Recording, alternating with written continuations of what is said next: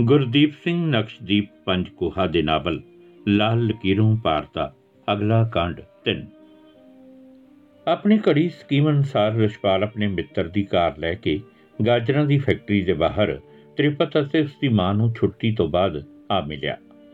ਪਹਿਲਾਂ ਉਸ ਕੋਲ ਤ੍ਰਿਪਤ ਜਾ ਖੜੀ ਤੇ ਫਿਰ ਉਸਨੇ ਆਪਣੀ ਮਾਂ ਨੂੰ ਆਵਾਜ਼ ਮਾਰੀ, ਮੰਮੀ, ਇੱਧਰ ਆਓ। ਆਪਣੀ ਮੰਮੀ ਨੂੰ ਰਸ਼ਪਾਲ ਨੂੰ ਬੁਲਾਉਂਦਿਆਂ ਤ੍ਰਿਪਤ ਬੋਲੀ ਇਹ ਆਪਣੇ ਵੱਲ ਦੇ ਨੇ ਰਿਸ਼ਪਾਲ ਸਿੰਘ। ਇੱਥੇ ਕੰਮ ਲੱਭਣ ਆਏ ਸੀ, ਪਰ ਕੋਈ ਅਸਾਮੀ ਖਾਲੀ ਨਹੀਂ ਸੀ ਤੇ ਮੈਨੂੰ ਵੇਖ ਕੇ ਰੁਕ ਗਏ। ਕਿੱਥੋਂ ਪੁੱਤਰ? ਪਿੱਛੋਂ ਤੂੰ? ਮਿੰਦਰ ਨੇ ਪੁੱਛਿਆ। ਮੈਂ ਜੀ ਖੰਨੇ ਤੋਂ ਆ ਉਧਰ ਦੱਖਣ ਵੱਲ ਰਹਿ ਰਿਹਾ ਸੀ, ਮਿਸ਼ਨ ਹਿਲਸ ਟਾਊਨ ਵਿੱਚ।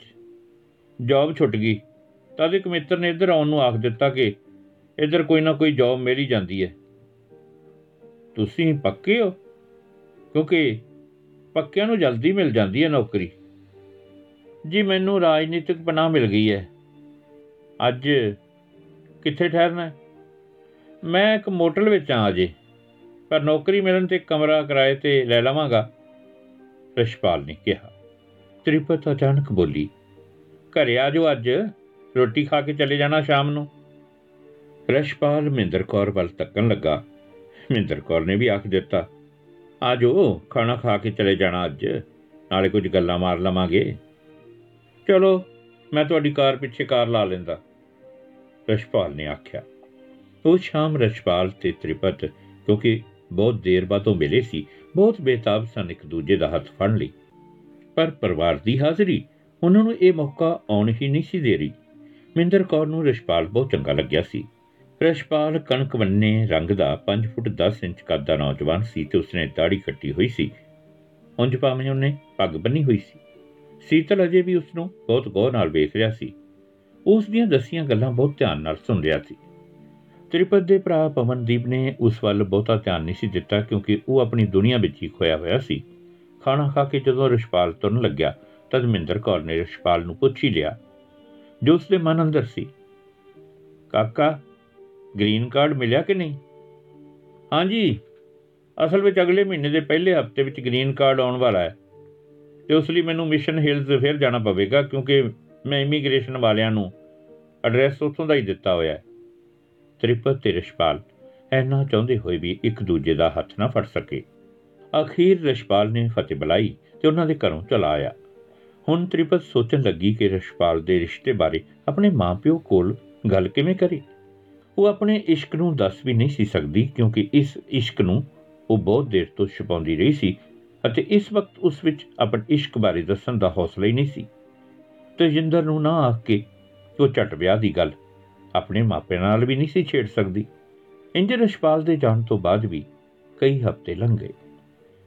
ਮਿੰਦਰ ਕੌਰ ਕੋਲੇ ਜਦ ਵੀ ਤ੍ਰਿਪਤ ਨੇ ਰਸ਼ਪਾਲ ਦੀ ਗੱਲ ਛੇੜੀ ਉਸ ਦੀ ਸਿਫਤ ਜ਼ਰੂਰ ਕਰ ਦਿੰਦੀ ਸੀ ਕਿ ਉਹ ਜ਼ਿੰਮੇਵਾਰ ਲੜਕਾ ਸੀ ਅਤੇ ਉਸ ਨੂੰ ਅਜੇ ਵੀ ਆਪਣੇ ਪਿੱਛੇ ਛੱਡੇ ਪਰਿਵਾਰ ਦਾ ਬੜਾ ਫਿਕਰ ਸੀ, ਕਿਉਂਕਿ ਉਸ ਸ਼ਾਮ ਨੂੰ ਰਿਸ਼ਪਾਲ ਨੇ ਆਪਣੇ ਪਿੱਛੇ ਛੱਡੇ ਪਰਿਵਾਰ ਦੀ ਗੱਲ ਵਾਰ-ਵਾਰ ਦੁਹਰਾਈ ਸੀ। ਸੀਤਲ ਸਿੰਘ ਪਤਾ ਨਹੀਂ ਕਿਉਂ ਚੁੱਪ ਰਿਹਾ। ਭਾਵੇਂ ਉਸ ਦੇ ਸਾਹਮਣੇ ਮਿੰਦਰ ਕੌਰ ਰਿਸ਼ਪਾਲ ਬਾਰੇ ਕਈ ਵਾਰ ਗੱਲ ਛੇੜਦੀ ਰਹੀ ਸੀ। ਫਿਰ ਇੱਕ ਦਿਨ ਤ੍ਰਿਪਤ ਆਪਣਾ ਕਾਬੂ ਖੋ ਬੈਠੀ ਤੇ ਉਸਨੇ ਆਪਣੀ ਮਾਂ ਨੂੰ ਕਿਹਾ, ਮੈਨੂੰ ਰਿਸ਼ਪਾਲ ਬਹੁਤ ਪਸੰਦ ਹੈ, ਮੰਮੀ।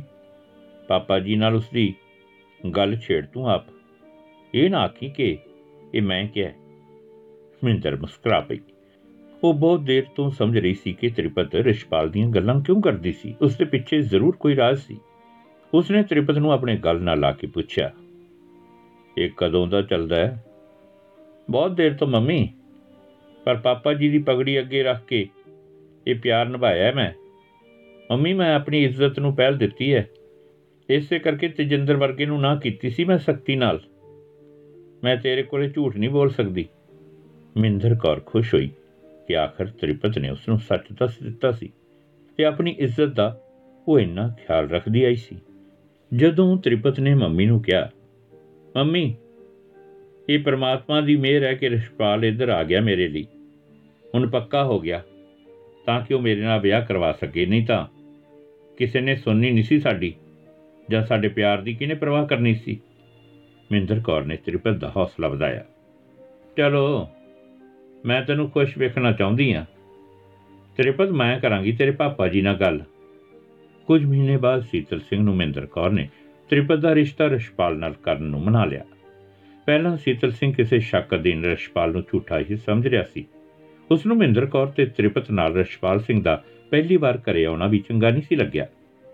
ਆਪਣੇ ਰੋਸ ਨੂੰ ਉਸਨੇ ਅੰਦਰ ਹੀ ਰੱਖਿਆ, ਪਰ ਮਹਿੰਦਰ ਕੌਰ ਨੇ ਹੌਲੀ-ਹੌਲੀ ਉਸਦੇ ਸਾਰੇ ਤੌਖਲੇ ਦੂਰ ਕਰਕੇ ਉਸ ਨੂੰ ਰਾਜ਼ੀ ਕਰ ਲਿਆ।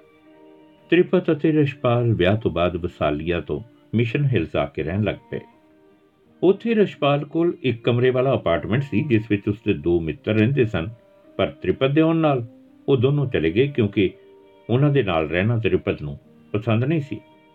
ਮਿਸ਼ਨ ਹਿਲਸ ਦੇ ਨਾਲ ਪੈਂਦੇ ਸਿਲਮਰ ਸ਼ਹਿਰ ਵਿੱਚ ਇੱਕ ਵੱਡੀ ਕੰਪਨੀ ਦੇ ਵੇਅਰ ਹਾਊਸ ਵਿੱਚ ਰਸ਼ਪਾਲ ਹੱਥ ਵਧੀਆ ਨੌਕਰੀ ਲੱਗੀ ਹੋਈ ਸੀ, ਜਿਸ ਨੂੰ ਉਹ ਕਿਸੇ ਵੀ ਕੀਮਤ ਤੇ ਖੋਣੀ ਨਹੀਂ ਸੀ ਚਾਹੁੰਦਾ।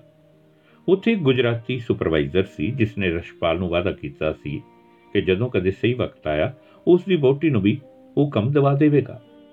ਉਸ ਵੇਅਰ ਹਾਊਸ ਵਿੱਚ ਜ਼ਿਆਦਾਤਰ ਹਿਸਪਨਿਕ ਲੋਕ ਹੀ ਸਨ। ਉੱਥੇ ਗੋਰਿਆਂ ਕਾਲਿਆਂ ਤੇ ਭਾਰਤੀਆਂ ਦੀ ਗਿਣਤੀ ਨਾ ਮਾਤਰੀ ਸੀ। ਤ੍ਰਿਪਤ ਦੇ ਸੁਹੱਪਨ ਨੂੰ ਵੇਖ ਕੇ ਰਸ਼ਪਾਲ ਦੇ ਮਿੱਤਰ ਹਰਸ਼ ਚੰਦਰ ਨੇ ਉਸ ਨੂੰ ਸਲਾਹ ਦਿੱਤੀ ਕਿ ਇਸ ਮਾਹੌਲ ਵਿੱਚ ਉਹ ਆਪਣੀ ਵਹੁਟੀ ਨੂੰ ਵੇਅਰ ਹਾਊਸ ਵਿੱਚ ਕੰਮ ਕਰਵਾਉਣ ਲਈ ਨਾ ਲਿਆਵੇ। ਉਸ ਨੇ ਉਸ ਨੂੰ ਯਾਦ ਕਰਵਾਇਆ ਕਿ ਕਿਵੇਂ ਤ੍ਰਿਪਤ ਵਰਗੀ ਹੀ ਸੋਹਣੀ ਮਹੇਸ਼ ਦੀ ਪਤਨੀ ਨੂੰ ਇੱਥੋਂ ਕੰਮ ਛੱਡਣਾ ਪੈ ਗਿਆ ਸੀ, ਕਿਉਂਕਿ ਉੱਥੇ ਹਿਪਸਨਿਕ ਔਰਤਾਂ ਉਸ ਨਾਲ ਨਾ ਬੋਲਦੀਆਂ ਸਨ ਤੇ ਨਾ ਚੰਗਾ ਸਲੂਕ ਕਰਦੀਆਂ ਸਨ। ਕੁਝ ਮੈਨੇਜਮੈਂਟ ਵਿੱਚ ਲੱਗੇ ਹਿਸਪਨਿਕ ਬੰਦੇ ਉਸ ਦੇ ਸੁਆਪਣ ਉੱਤੇ ਕੋਈ ਨਾ ਕੋਈ ਤਬਸਰਾ ਕਰਦੇ ਹੀ ਰਹਿੰਦੇ ਸਨ। ਸਪੈਨਿਸ਼ ਔਰਤਾਂ ਉਹਨਾਂ ਦੇ ਵਤੀਰੇ ਨੂੰ ਕੰਪਲੀਮੈਂਟ ਸਮਝ ਕੇ ਮੁਸਕਰਾ ਛੱਡਦੀਆਂ ਸਨ। ਪਰ ਮਹੇਸ਼ ਦੀ ਪਤਨੀ ਲਈ ਇਹ ਸਭ ਕੁਝ ਅਸਹਿ ਹੋ ਗਿਆ ਸੀ। ਅਖੀਰ ਨੂੰ ਮਹੇਸ਼ ਨੇ ਆਪਣੀ ਪਤਨੀ ਨੂੰ ਉੱਥੋਂ ਹਟਾ ਕੇ ਕਿਸੇ ਹੋਰ ਕੰਪਨੀ ਜੋ 10 ਮੀਲ ਘਰੋਂ ਦੂਰ ਸੀ ਵਿੱਚ ਲਗਵਾ ਦਿੱਤਾ ਸੀ, ਕਿਉਂਕਿ ਉੱਥੇ ਜ਼ਿਆਦਾ ਔਰਤਾਂ ਹੀ ਸਨ ਤੇ ਉਹ ਵੀ ਰਲੀਆਂ ਮਿਲੀਆਂ। ਇਹ ਗੱਲ ਰਿਸ਼ਪਾਲ ਦੇ ਮਨ ਲੱਗੀ ਕਿਉਂਕਿ ਉਸ ਦਾ ਆਪਣਾ ਸੁਪਰਵਾਈਜ਼ਰ ਹੀ ਉਸ ਨੂੰ ਕਈ ਵਾਰ ਆਖਦਾ, ਬਹੁਤ ਸੁੰਦਰ ਹੈ ਤੇਰੀ ਬੋਟੀ ਰਿਸ਼ਪਾਲ। ਜਾਂ ਫੇਰ ਕਦੇ ਆਖਦਾ, ਉਹਨੂੰ ਇੱਥੇ ਹੀ ਲਗਵਾ ਦੇਵਾਂਗਾ? ਰਸ਼ਪਾਲ ਨੂੰ ਇਸ ਗੱਲ ਦੀ ਹੈਰਾਨੀ ਸੀ ਕਿ ਜਦੋਂ ਉਹ ਆਪਣੀ ਵੋਟੀ ਨੂੰ ਉੱਥੇ ਲਗਵਾਉਣ ਦੀ ਸਿਫਾਰਿਸ਼ ਕਰੀ ਨਹੀਂ ਸੀ ਰਿਹਾ, ਫਿਰ ਉਹ ਸੁਪਰਵਾਈਜ਼ਰ ਐਸਾ ਕਿਉਂ ਬੋਲੀ ਜਾ ਰਿਹਾ ਸੀ? ਹਿਸਪਨਿਕ ਔਰਤਾਂ ਅਜਿਹੇ ਮਾਹੌਲ ਵੱਲ ਬਹੁਤ ਧਿਆਨ ਨਹੀਂ ਸੀ ਦਿੰਦੀਆਂ, ਪਰ ਰਸ਼ਪਾਲ ਨੂੰ ਪਤਾ ਸੀ ਕਿ ਇਹ ਸਭ ਕੁਝ ਤ੍ਰਿਪਤ ਕੋਲੋਂ ਸਿਆਣੀ ਸੀ ਜਾਣਾ, ਕਿਉਂਕਿ ਤ੍ਰਿਪਤ ਨੇ ਆਪਣੀ ਗਾਜਰਾਂ ਵਾਲੀ ਫੈਕਟਰੀ ਵਿੱਚ ਆਪਣੀ ਇੱਕ ਹਿਸਪਨਿਕ ਬੰਦੇ ਨਾਲ ਕੋਈ ਲੜਾਈ ਦਾ ਉਸ ਕੋਲ ਇੱਕ ਰਾਤ ਜ਼ਿਕਰ ਕੀਤਾ ਸੀ। ਉਹ ਬੰਦਾ ਤ੍ਰਿਪਤ ਦੇ ਬਹੁਤੇ ਸਖਤ ਸ਼ਬਦ ਸੁਣ ਕੇ ਉਸ ਨੂੰ ਮਾਰਨ ਦੀ ਧਮਕੀ ਵੀ ਦੇ ਗਿਆ ਸੀ, ਪਰ ਗੱਲ ਮੈਨੇਜਰ ਨੇ ਆਈ ਗਈ ਕਰ ਦਿੱਤੀ ਸੀ। ਤ੍ਰਿਪਤ ਅਤੇ ਰਿਸ਼ਪਾਲ ਦੋਨੋਂ ਜਿੰਨਾ ਵੀ ਵਕਤ ਮਿਲਦਾ ਇੱਕ ਦੂਜੇ ਨਾਲ ਗੁਜ਼ਾਰਦੇ ਦਰਅਸਲ ਵਿਆਹ ਕਰਵਾਉਣ ਤੋਂ ਬਾਅਦ ਉਹ ਇੱਕ ਦੂਜੇ ਨਾਲ ਹੋਰ ਵੀ ਜੁੜ ਗਏ ਸਨ। ਘਰੋਂ ਰਿਸ਼ਪਾਲ ਨੂੰ ਤੋਰ ਕੇ ਤੇ ਘਰ ਦੇ ਨਿੱਕੇ ਮੋਟੇ ਕੰਮ ਸਵਾਰ ਕੇ ਤ੍ਰਿਪਤ ਰੋਜ਼ ਹੀ ਆਪਣੀ ਮਾਂ ਜਾਂ ਪਾਪਾ ਜੀ ਨਾਲ ਗੱਲ ਕਰਦੀ। ਆਪਣੇ ਭਰਾ ਨੂੰ ਹੱਲਾ ਸ਼ੇਰੀ ਦਿੰਦੀ। ਫਿਰ ਜਦੋਂ ਉਹ ਵਿਹਲੀ ਹੁੰਦੀ, ਉਹ ਰਸ਼ਪਾਲ ਦੀ ਬ੍ਰੇਕ ਜਾਂ ਦੁਪਹਿਰ ਵਕਤ ਤੇ ਉਸ ਨੂੰ ਫੋਨ ਕਰਦੀ ਤੇ ਦੇਰ ਤੱਕ ਗੱਲੀ ਲੱਗੀ ਰਹਿੰਦੀ। ਇਸ ਕਰਕੇ ਰਸ਼ਪਾਲ ਅੱਗੇ ਵਾਂਗ ਆਪਣੇ ਮਿੱਤਰਾਂ ਕੋਲ ਬਹੁਤ ਹੁਣ ਨਹੀਂ ਬੈਠ ਸਕਦਾ। ਇਸ ਤੇ ਉਸਦੇ ਮਿੱਤਰ ਉਸ ਨੂੰ ਉਲਾਮੇ ਕੱਸਦੇ ਤੇ ਕਈ ਵਾਰ ਮਖੌਲ ਕਰਦੇ। ਰਸ਼ਪਾਲ ਉੱਤੇ ਇਹਨਾਂ ਗੱਲਾਂ ਦਾ ਕੋਈ ਅਸਰ ਨਹੀਂ ਸੀ। ਉਸ ਦਾ ਤ੍ਰਿਪਤ ਪ੍ਰਤੀ ਤੇ ਤ੍ਰਿਪਤ ਦਾ ਉਸ ਪ੍ਰਤੀ ਪਿਆਰ ਹੀ ਨਾ ਸੀ ਕਿ ਹਰ ਵਕਤ ਉਹ ਇੱਕ ਦੂਜੇ ਬਾਰੇ ਹੀ ਸੋਚਦੇ ਰਹਿੰਦੇ ਸਨ। ਬਾਕੀ ਅਗਲੇ ਕਾਂਡ ਵਿੱਚ